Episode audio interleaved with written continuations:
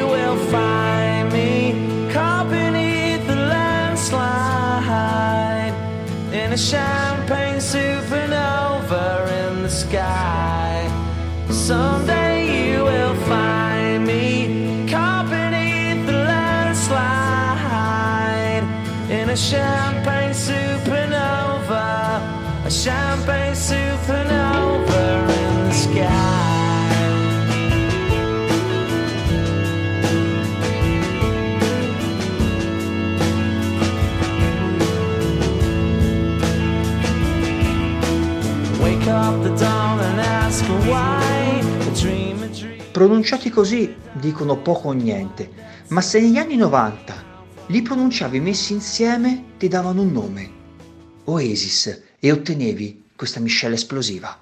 Qui Radio Garage con il vostro Luca Nicolai, ad Over the Top, buonasera a tutti.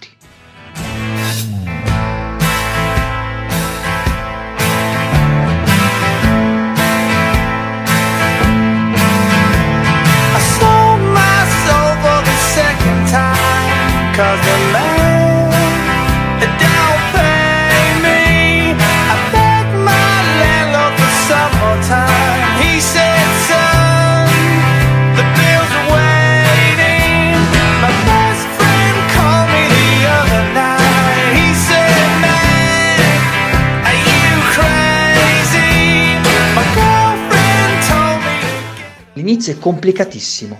I testi non sono azzeccati e la band lo sa. E così Noel, che ancora non era bene nell'ingranaggio degli Oasis, il maggiore di Liam, va negli Stati Uniti a seguire il tour degli Spiral Carpets nel 1991 e dopo si ricongiunse con il fratello, che intanto era in pianta stabile negli Oasis e Noel aveva acquisito esperienza tecnica e musicale seguendo proprio quel gruppo in Argentina, Giappone e Europa ma soprattutto la capacità di scrivere canzoni e di usare la chitarra. Così Liam decise di accoglierlo nel gruppo, a patto che però Noel, su sua proposta, fosse leader, unico compositore e chitarrista, visto che a suo giudizio la band non era ancora all'altezza di quello che sarà.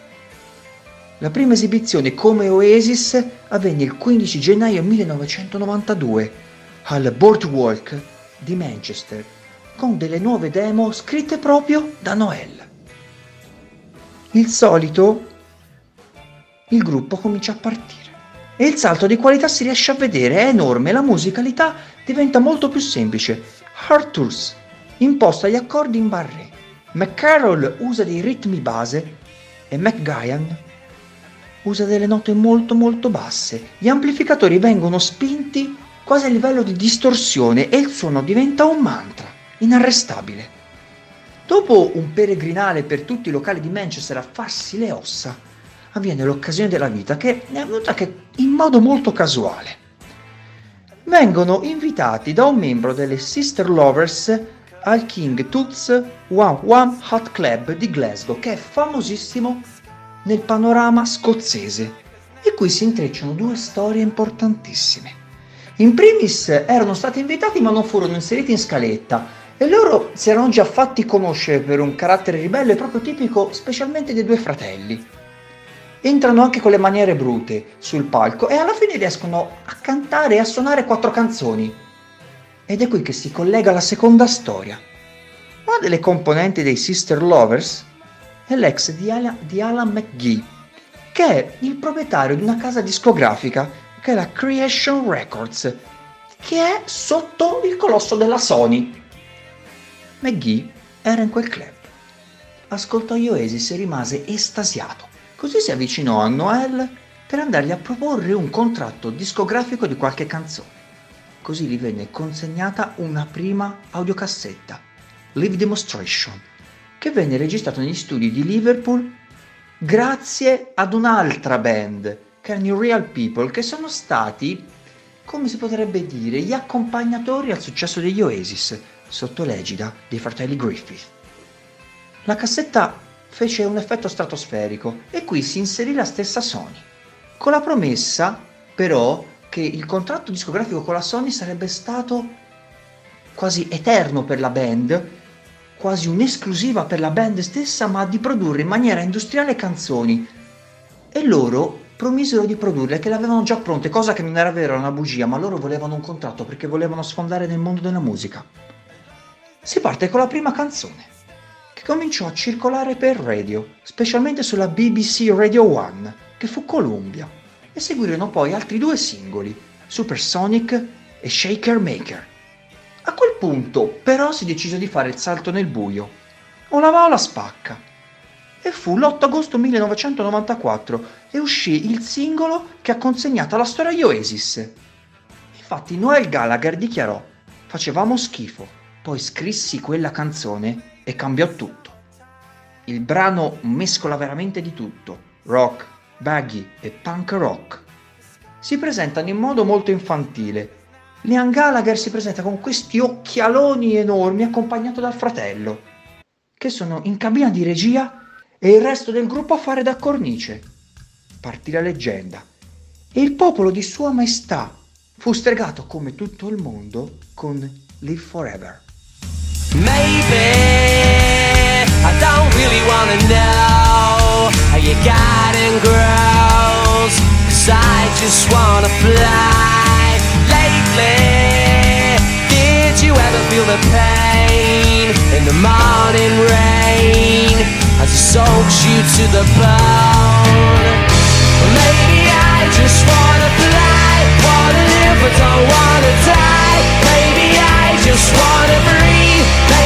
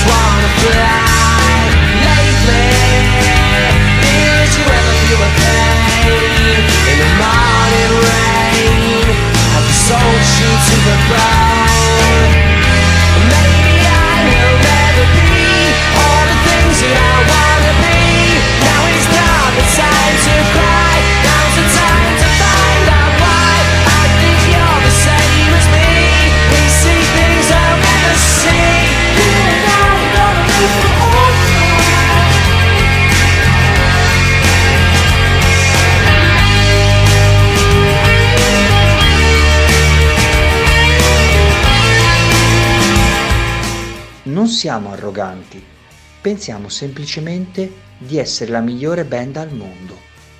La vita familiare è sempre stata un rebus che ha sempre influenzato le nostre vite e il nostro modo di fare, che costruisce, imposta e rovina anche il nostro modo di essere proiettato nel futuro.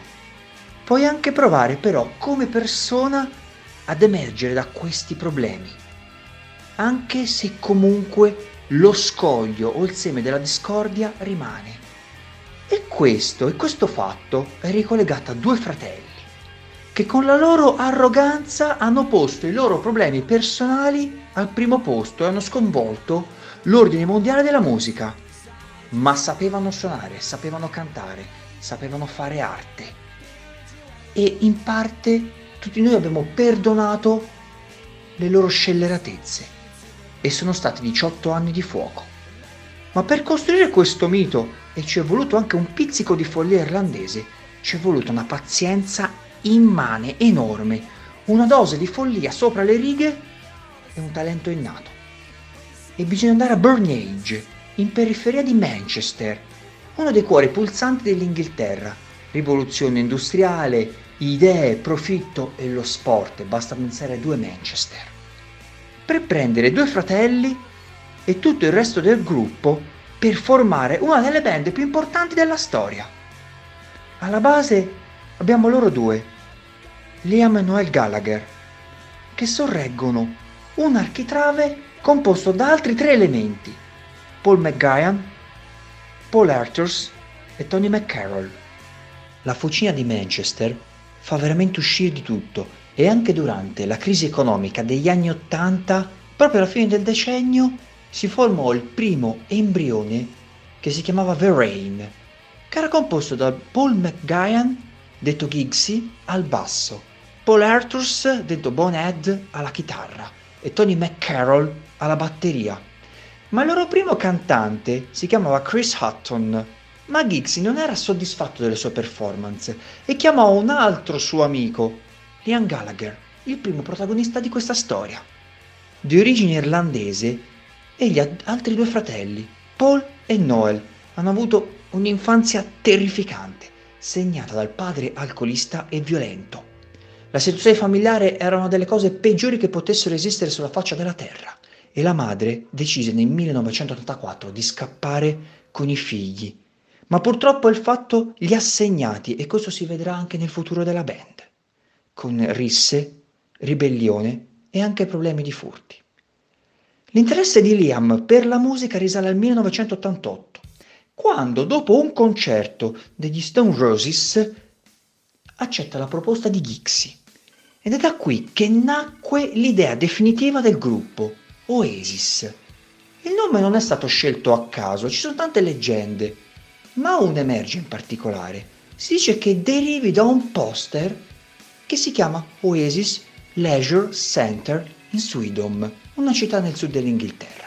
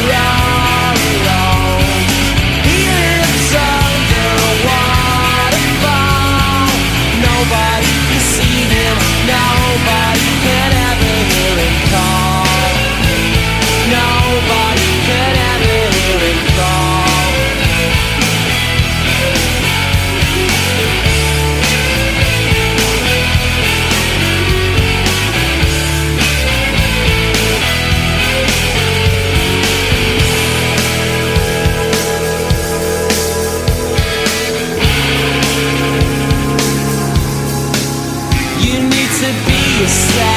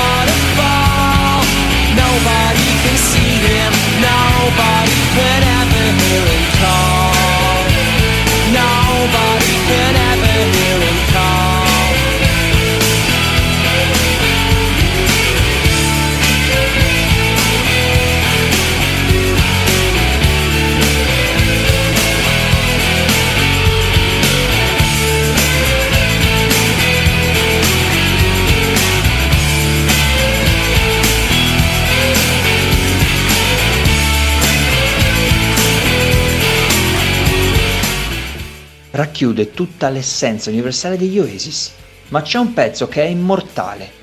E se dico che è immortale vuol dire che uno lo canticchia ancora oggi, anche se magari non è nato in quell'anno lì o è nato dieci anni dopo. L'ascolti e ti innamori. Infatti Noel dichiarò, non so da dove provengano gli accordi. E la cosa di Harrison. Ricordo che You Are My Wishing Stone non suonava bene. Dove abitavo avevo un poster di Wonderwall. Così pensai, You Are My Wonderwall, porca troia, suona fantastico. Nessuno saprà cosa significhi. Ora fermi tutti, perché quando entri nella storia devi fare a modo. E in un video in bianco e nero dove Noel suona la chitarra.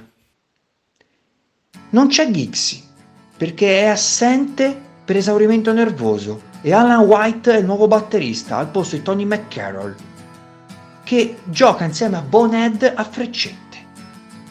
La storia così insegna tutto. Decide di dare un'altra opportunità di salto con Wonderwall. Today is gonna be the day that they're gonna throw it back to you. By now, you should have somehow realized what you gotta do. I don't believe that anybody feels the way I do about you now.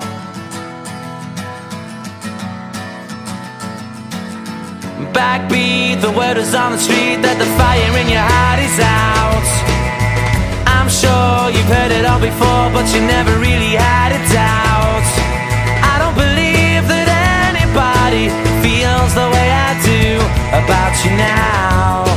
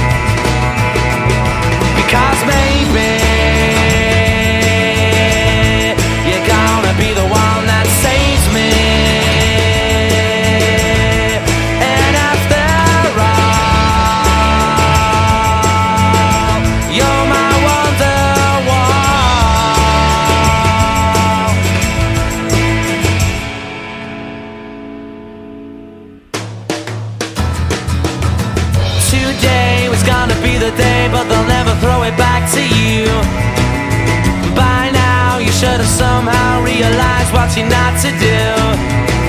I don't believe that anybody feels the way I do about you now.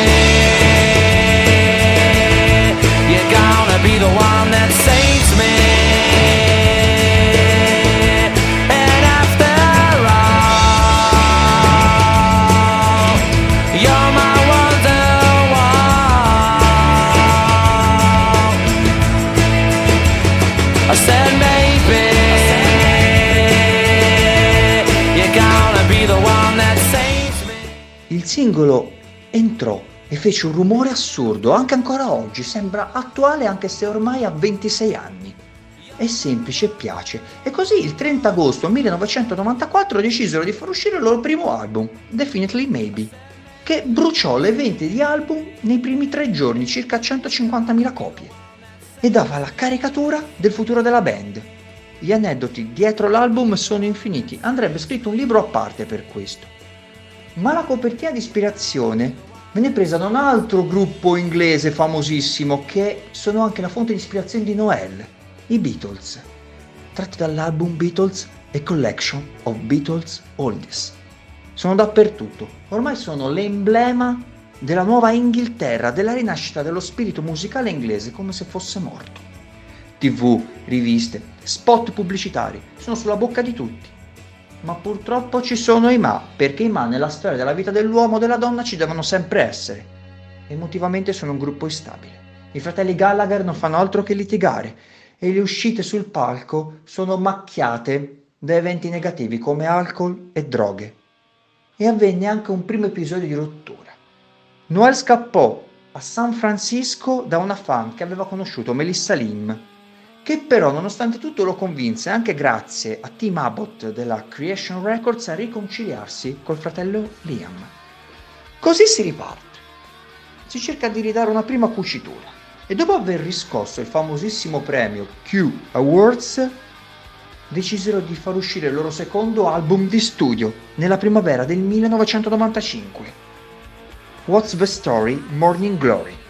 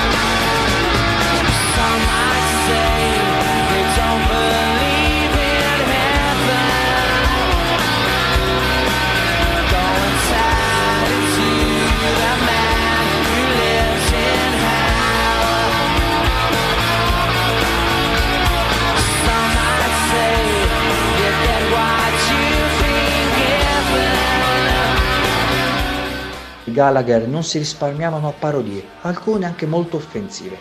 Il problema nasceva su chi fosse la colonna del nuovo Britpop, ossia la nuova essenza del pop inglese. Ma non fu inventato da loro, dalle due band, perché deriva dall'indie rock di fine anni 80, semplicemente su chi sapeva usare meglio questo nuovo stile. L'Italia poté godere per la prima volta degli Oasis il 3 luglio 1995 a Rolling Stone di Milano ma ci furono altre scosse all'interno della band. Il bassista, Paul McGuigan, lasciò per esaurimento nervoso per essere sostituito da Scott McLeod, il quale però dopo qualche concerto durante la promozione del loro ultimo album lasciò, ma poi si pentì e chiamò Noel e semplicemente anche in modo molto cattivo lui rispose buona fortuna quando andrai all'ufficio di collocamento e ritornò di nuovo il vecchio bassista per completare il tour. La vendetta sui Blair venne completata con il sorpasso per il numero di copie vendute in quel biennio. Ancora oggi si dibatte su quanto sia immortale il singolo. Radio X lo decretò come una delle canzoni britanniche più belle di sempre e per Nigel Dick, regista del video, Noel era talmente influenzato dai Beatles che li copiò senza vergogna. L'album vendette 16 milioni di copie in tutto il mondo e fu in 376esima posizione ai 500 migliori album di sempre, secondo la rivista Rolling Stones, e il tutto fu sostenuto dai singoli Some Might Say It e Don't Look Back in Anger. Slip inside the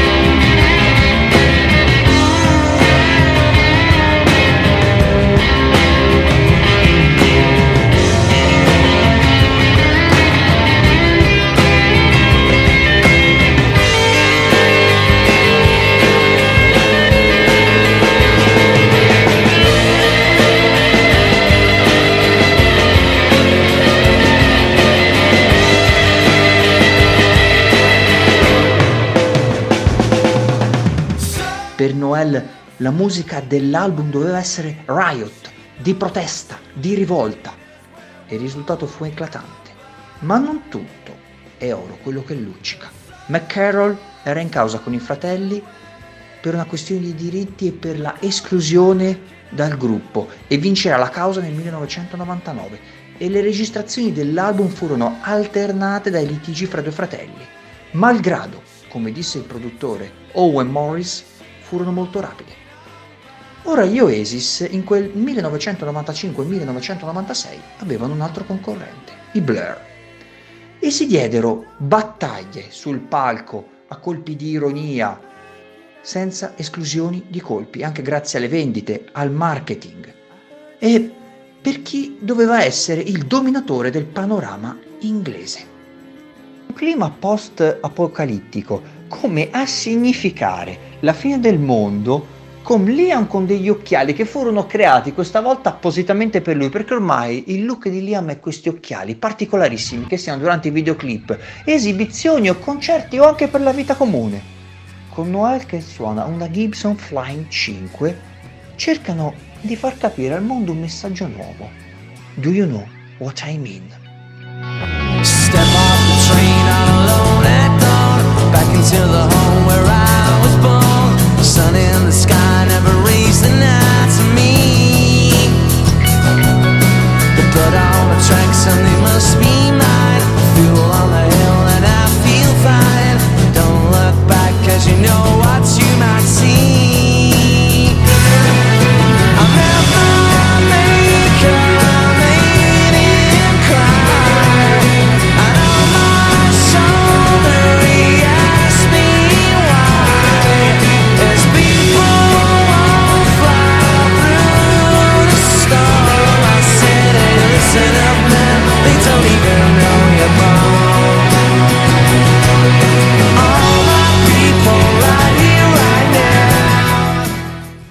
partecipazioni di Liam insieme al chitarrista degli Stone Roses John Squire e la band acquisì quel brand internazionale che cercava anche grazie alla benedizione di giornali come il Times, l'Independent e l'Observe, che addirittura elogiò i fratelli Gallagher reputandoli addirittura superiori ai Beatles.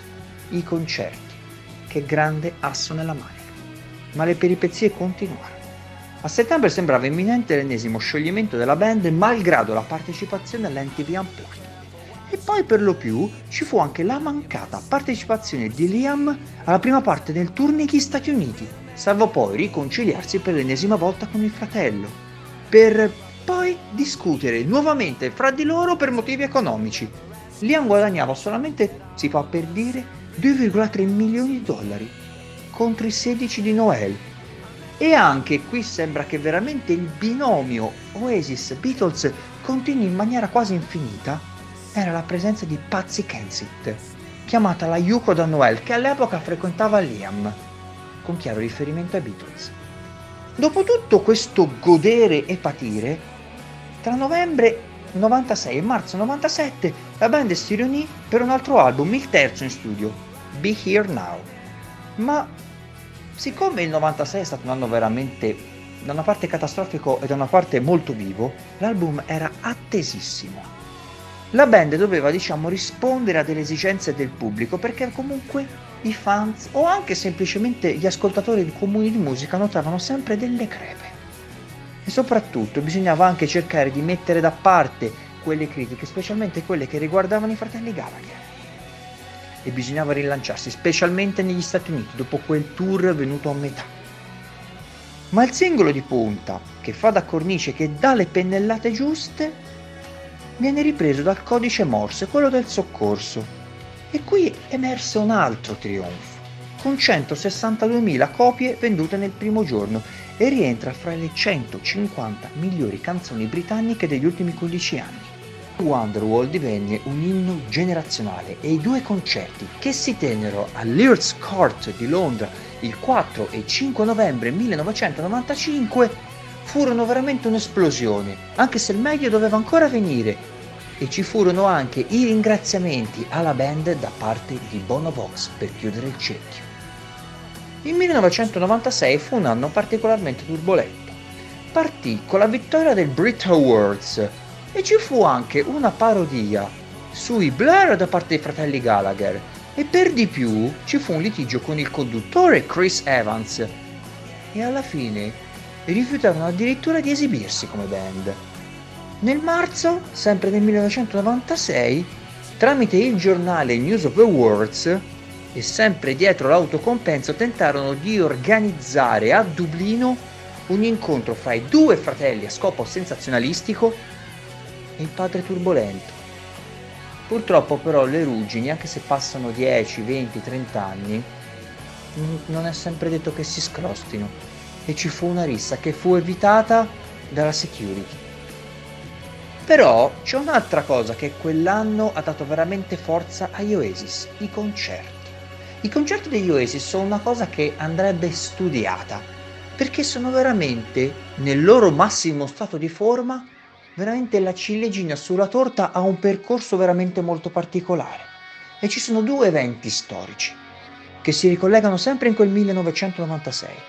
La prima, le date allo stadio Main Road di Manchester con 80.000 persone che venne fatto nel giugno di quell'anno nel quale nel maxi schermo, mentre Liam Gallagher cantava, passavano le fotografie dei più grandi artisti della storia, come se loro volessero emularsi a loro. Ma il meglio doveva ancora venire, e furono in due giornate, il 10 e l'11 agosto 1996, nel, parto, nel parco di Newarth, dove assistettero ben 250.000 persone, ma la cosa ancora più grande e che furono richiesti da 2,5 milioni di persone, che era pari al 5% della popolazione britannica dell'epoca, i biglietti. E solo una pochissima parte di quei 2,5 milioni di persone ebbero la fortuna di ascoltare quel concerto.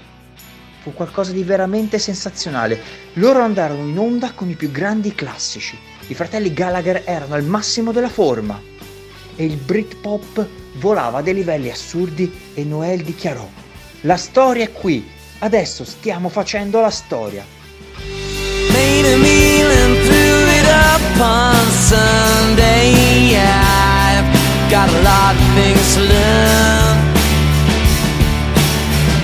Said I would and I believe in day before my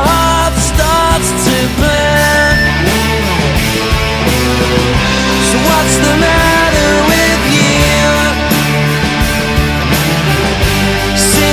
something new. Don't you know the cold and wind and rain don't know? They only seem to come and go away.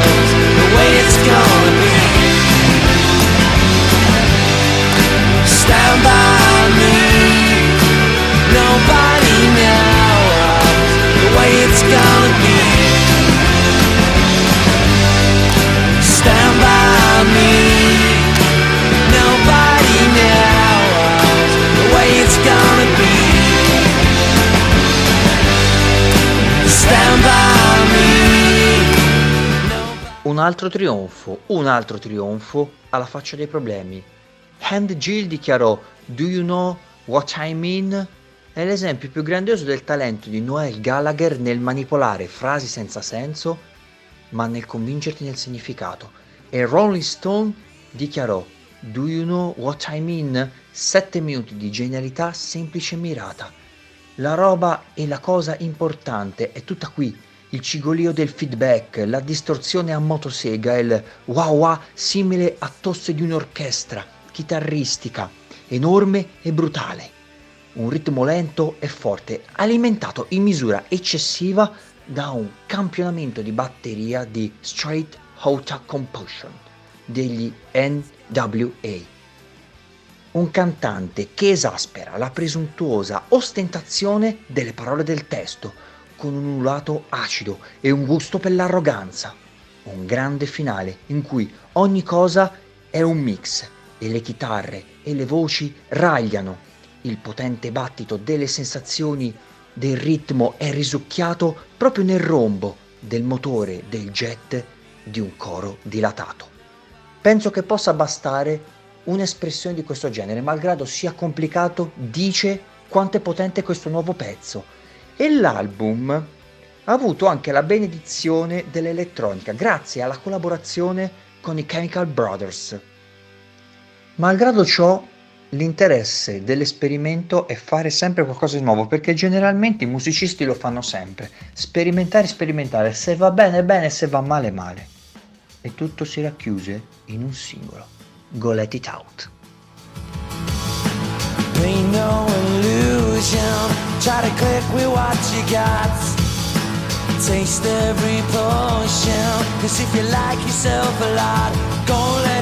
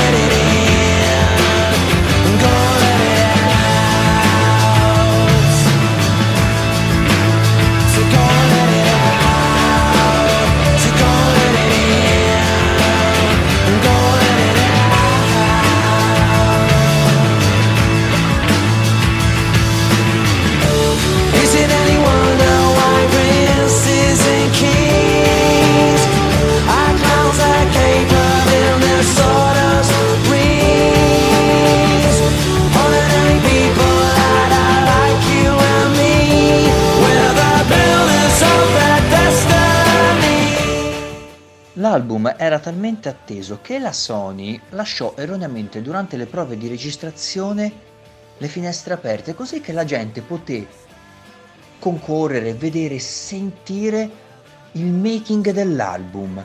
E qui venne anche trovata l'originale idea di farci un documentario chiamato Right Here, Right Now, trasmesso sulla BBC. All'album partecipò anche il famosissimo attore Johnny Depp nel singolo Fade It Out e ottenne il secondo posto negli Stati Uniti.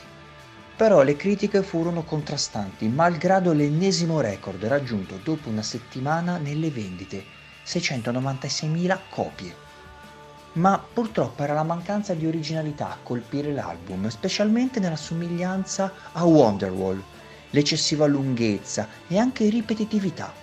Furono estratti quattro singoli, quello citato che ha reso famoso l'album, Stand By Me, All Around the World e Don't Go Away. Parte il Be Here Now Tour, con una performance di supporto a U2 e 85 tappe in programma. Ovviamente i litigi fra i due fratelli furono sempre all'ordine del giorno, ma ci fu anche un incidente tra un fan e Liam che andò addirittura a finire in sede civile nel volo da Hong Kong all'Australia, con ovviamente la Creation Records a tappare tutto. Decisero, dopo tutto questo frastuono e un decennio molto scoppiettante, di prendersi una pausa fino al 99, salvo solamente pubblicare Masterplan, che erano i migliori 14 lati B del gruppo. Si apre 1999 e decisero di sperimentare un qualcosa di nuovo. Ed uscì il loro quarto album di studio, Standing on the Shoulders of Giants. Era la completa sperimentazione, un qualcosa di veramente puro all'essenza, diverso rispetto al Britpop che li aveva caratterizzati si basava sul rock psichedelico, che era una cosa nemmeno mai testata dalla band. Quasi non ci avevano dimestichezza, lo volevano semplicemente fare per dimostrare di essere diversi e di innovarsi rispetto alle critiche che avevano ricevuto.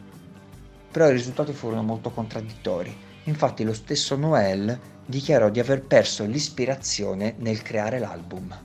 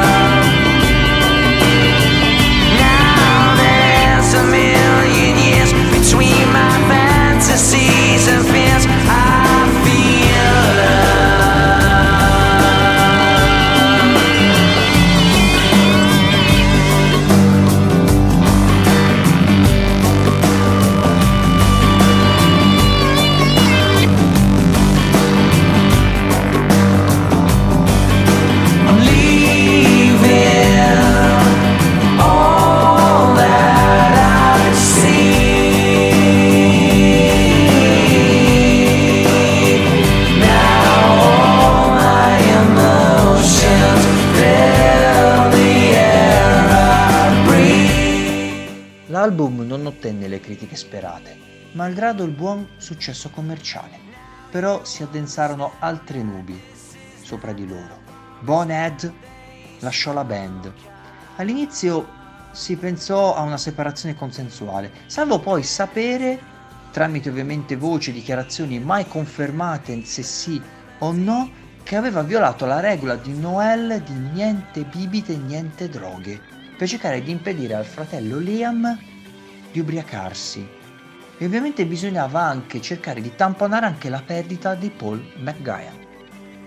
Nonostante ciò, nelle dichiarazioni che- vennero fatte dai due fratelli, viene detto che il futuro degli Oasis appariva florido, ma bisognava cercare un chitarrista e un bassista.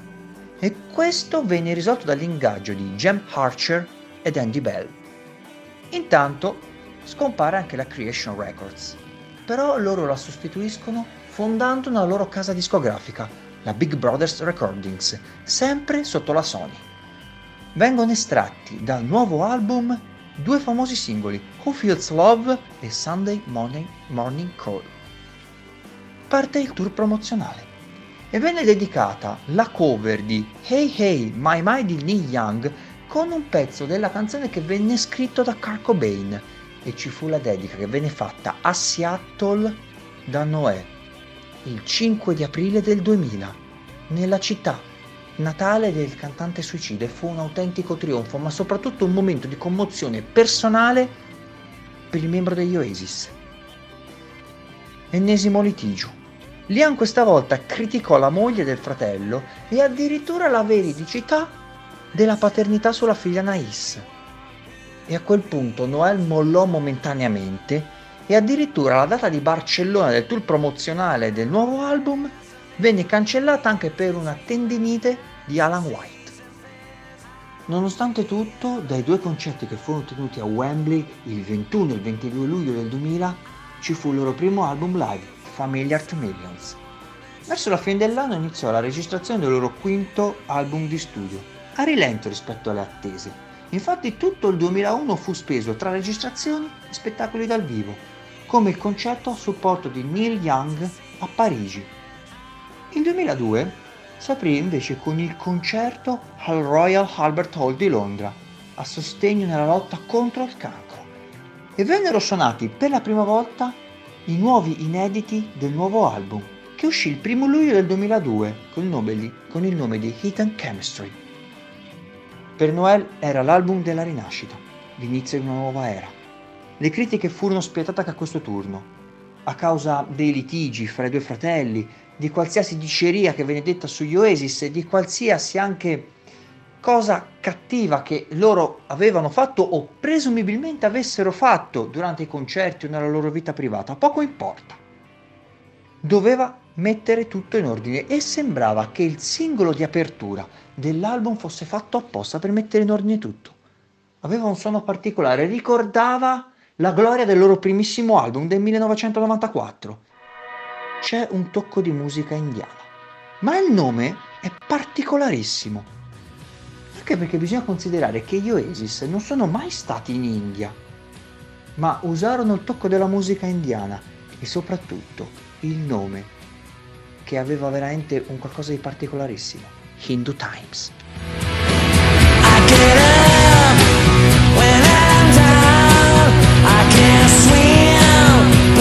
I do believe I got flair, I got speed,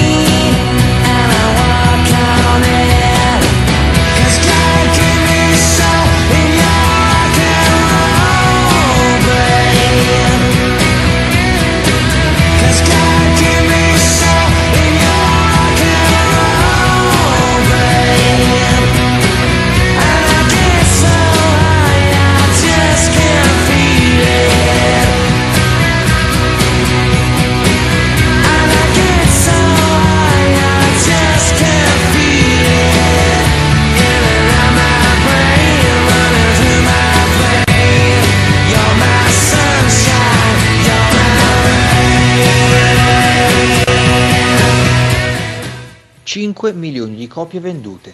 Si ripartì alla grande, il sound privo di quelle generalità elettriche aveva ridato un contributo essenziale alla rinascita degli Oasis. Parte così un altro tour mondiale che fece tappa nel famosissimo Tea in the Park, riferimento alla Tea di Tennants in Scozia. Ma come sempre la sventura infierisce. Ad Indianapolis furono coinvolti in un incidente d'auto che li obbligò ad annullare il concerto in città. E inoltre in Germania, a causa dell'ennesima rissa di Liam, furono obbligati a sospendere i concerti in quattro città tedesche, che furono recuperati solo nel 2003. Si decise però di fare un altro album che doveva uscire in concomitanza al decennale del loro primissimo album, Defiantly Maybe, ma il tutto fu ritardato da un altro abbandono, quello di Alan White, e si decise di cercare di correre ai ripari più in fretta possibile, ingaggiando Zack Starkey, che è il batterista degli Who, nonché figlio di uno dei patrono degli Oasis, per così dire, l'ex Beatles Ringo Starr, anche se purtroppo non divenne mai un membro effettivo della band. Dopo molte peripezie, il 30 di maggio del 2005 uscì il sesto album di studio, Don't Believe the Truth. Era un ritorno alle origini, che era uscito in concomitanza del DVD in onore di Definitely Maybe per celebrare i 10 anni. Il nome originario doveva cercare anche Don't Believe the Truth di ricordare sempre la verità, quella che gli Oasis cercavano sempre. Ovviamente la Genesis fu complicatissima.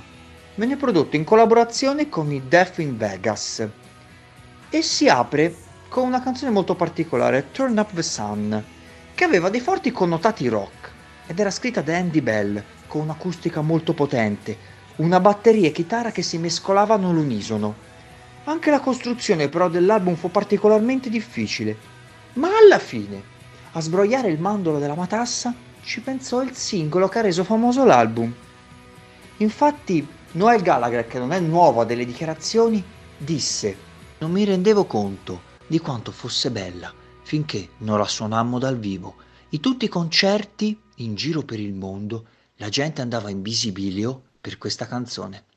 La location del video è molto semplice, una festa in maschera, e il titolo della canzone si rifà al 1996, dove la protagonista, la sorella di Sally, nominata nel singolo Don't Look Back in Anger, decise di farsi conoscere con nove anni di ritardo e il mondo diede il benvenuto a Laila.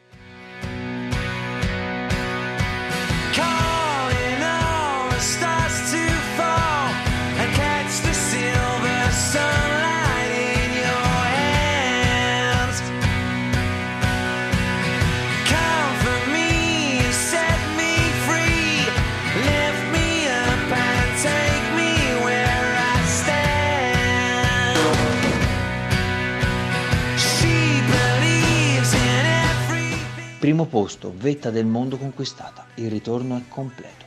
Il tutto venne completato dai singoli The Importance of Being Idol e la canzone che venne cantata da entrambi i fratelli Gallagher, Let There Be Love. Tutto questo valse il Q Awards, il People's Choice Award e il Best Album Award, con un totale di 7 milioni di copie vendute in tutto il mondo.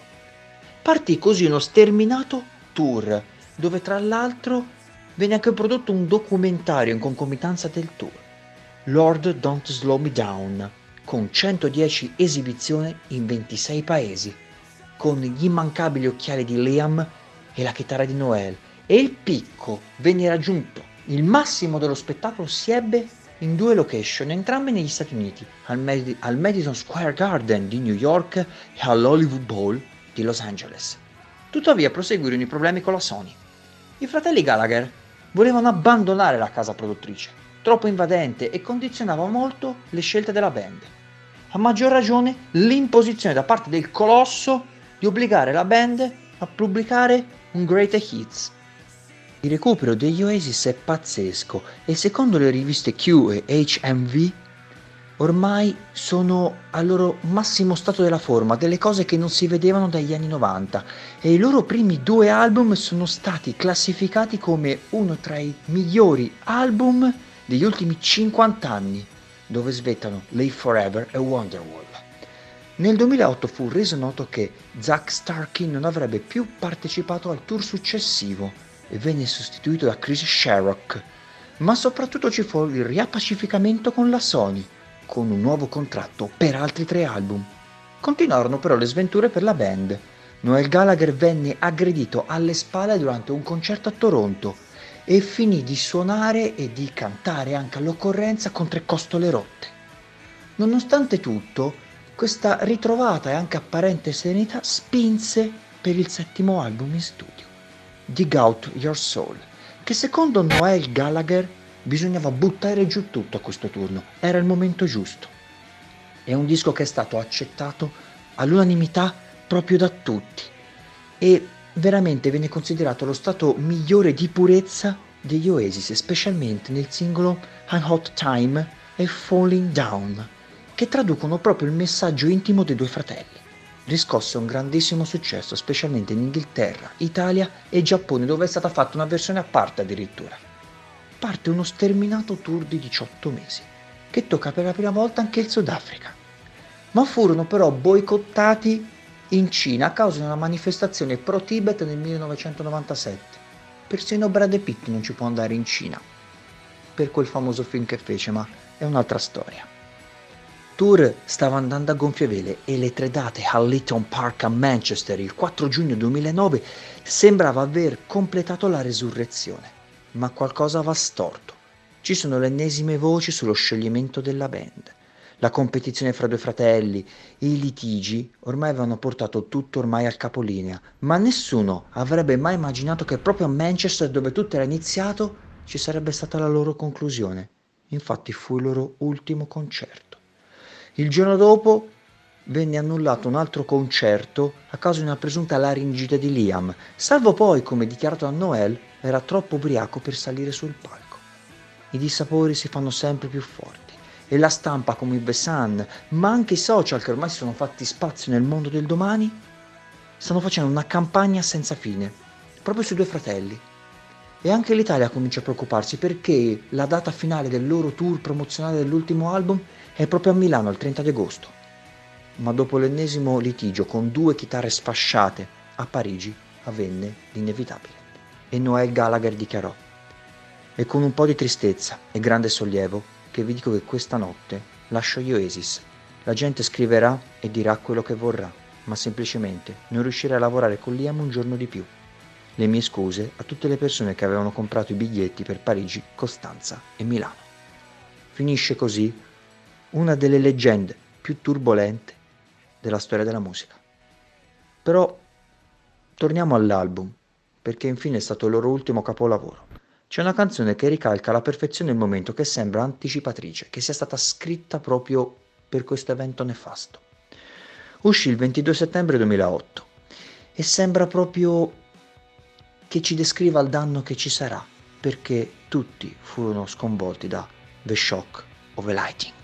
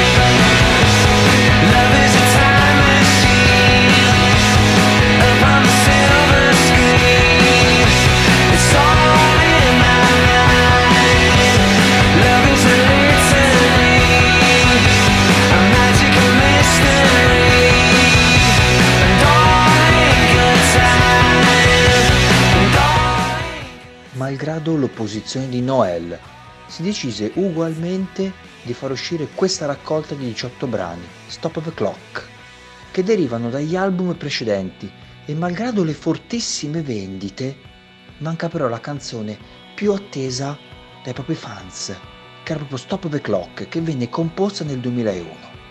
Procedono con i concerti, nell'inverno tra il 2006 e marzo 2007, tutti semi-acustici, che vennero tenuti insieme al famoso percussionista Terry Kirkbride a Toronto, Los Angeles, Manchester, Birmingham, Sydney, Brisbane, Perth, Tokyo, Mosca, Parigi, Londra e Milano e fu un autentico successo.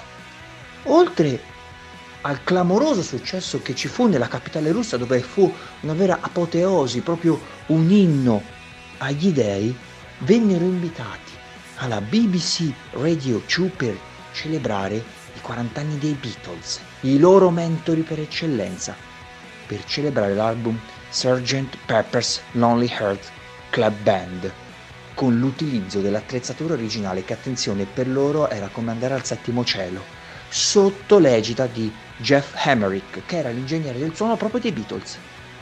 Dal documentario che era uscito nel 2007 estrassero una canzone che è contenuta solo come download digitale. Anche la tecnologia fa i suoi passi avanti.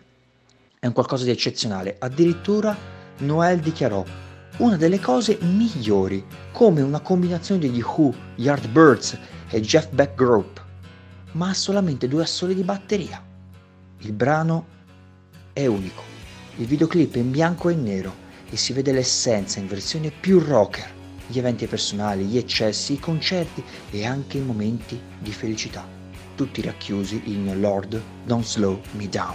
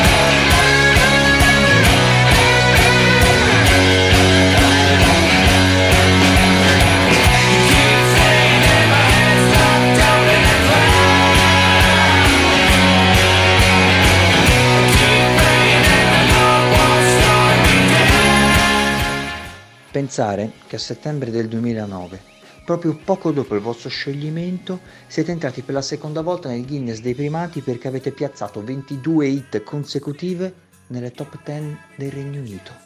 Mentre la prima volta ci siete entrati 4 anni prima per essere rimasti in classifica per ben 765 settimane consecutive con delle vostre canzoni nelle prime 75 posizioni, dal 1994 al 2005 e poi cinque mesi dopo avete vinto l'ennesimo Brit Awards. Purtroppo le querele fra i due fratelli continuano, sia in tribunale che anche su insulti social, e questo purtroppo non vi fa onore da una parte, non è una bella cosa. Ognuno ha preso la sua strada, carriere da solisti precisamente, però avete espresso la musica ugualmente ad altissimi livelli e in parte avete continuato quel sogno degli Oasis, anche grazie alla raccolta Time Flies 1994-2009 e alle ristampe dell'album e soprattutto a un altro documentario sugli Oasis, Supersonic del 2016.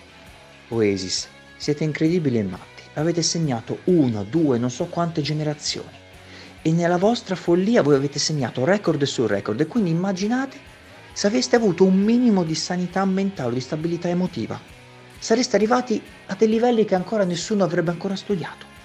70 milioni di dischi venduti in tutto il mondo, decine e decine di premi e concerti, che concerti, che record, quel candore di follia pura che siete stati in grado di produrre e di accendere dentro ognuno di noi.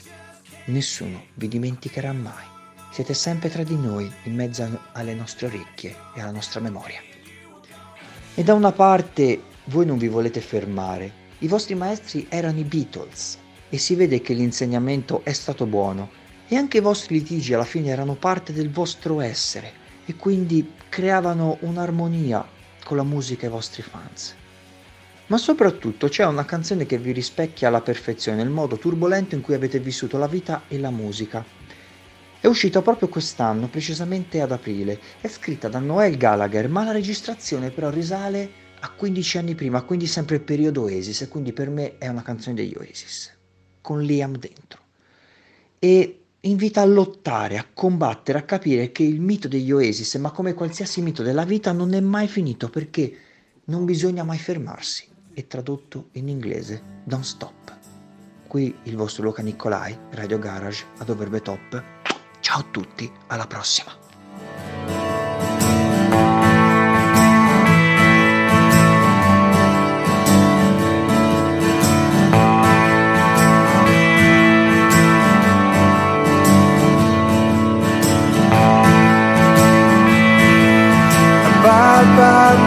I'm leaving. I'm gonna feast on the stars in the sky. While I be gone, don't stop dreaming. And don't be sad and don't cry.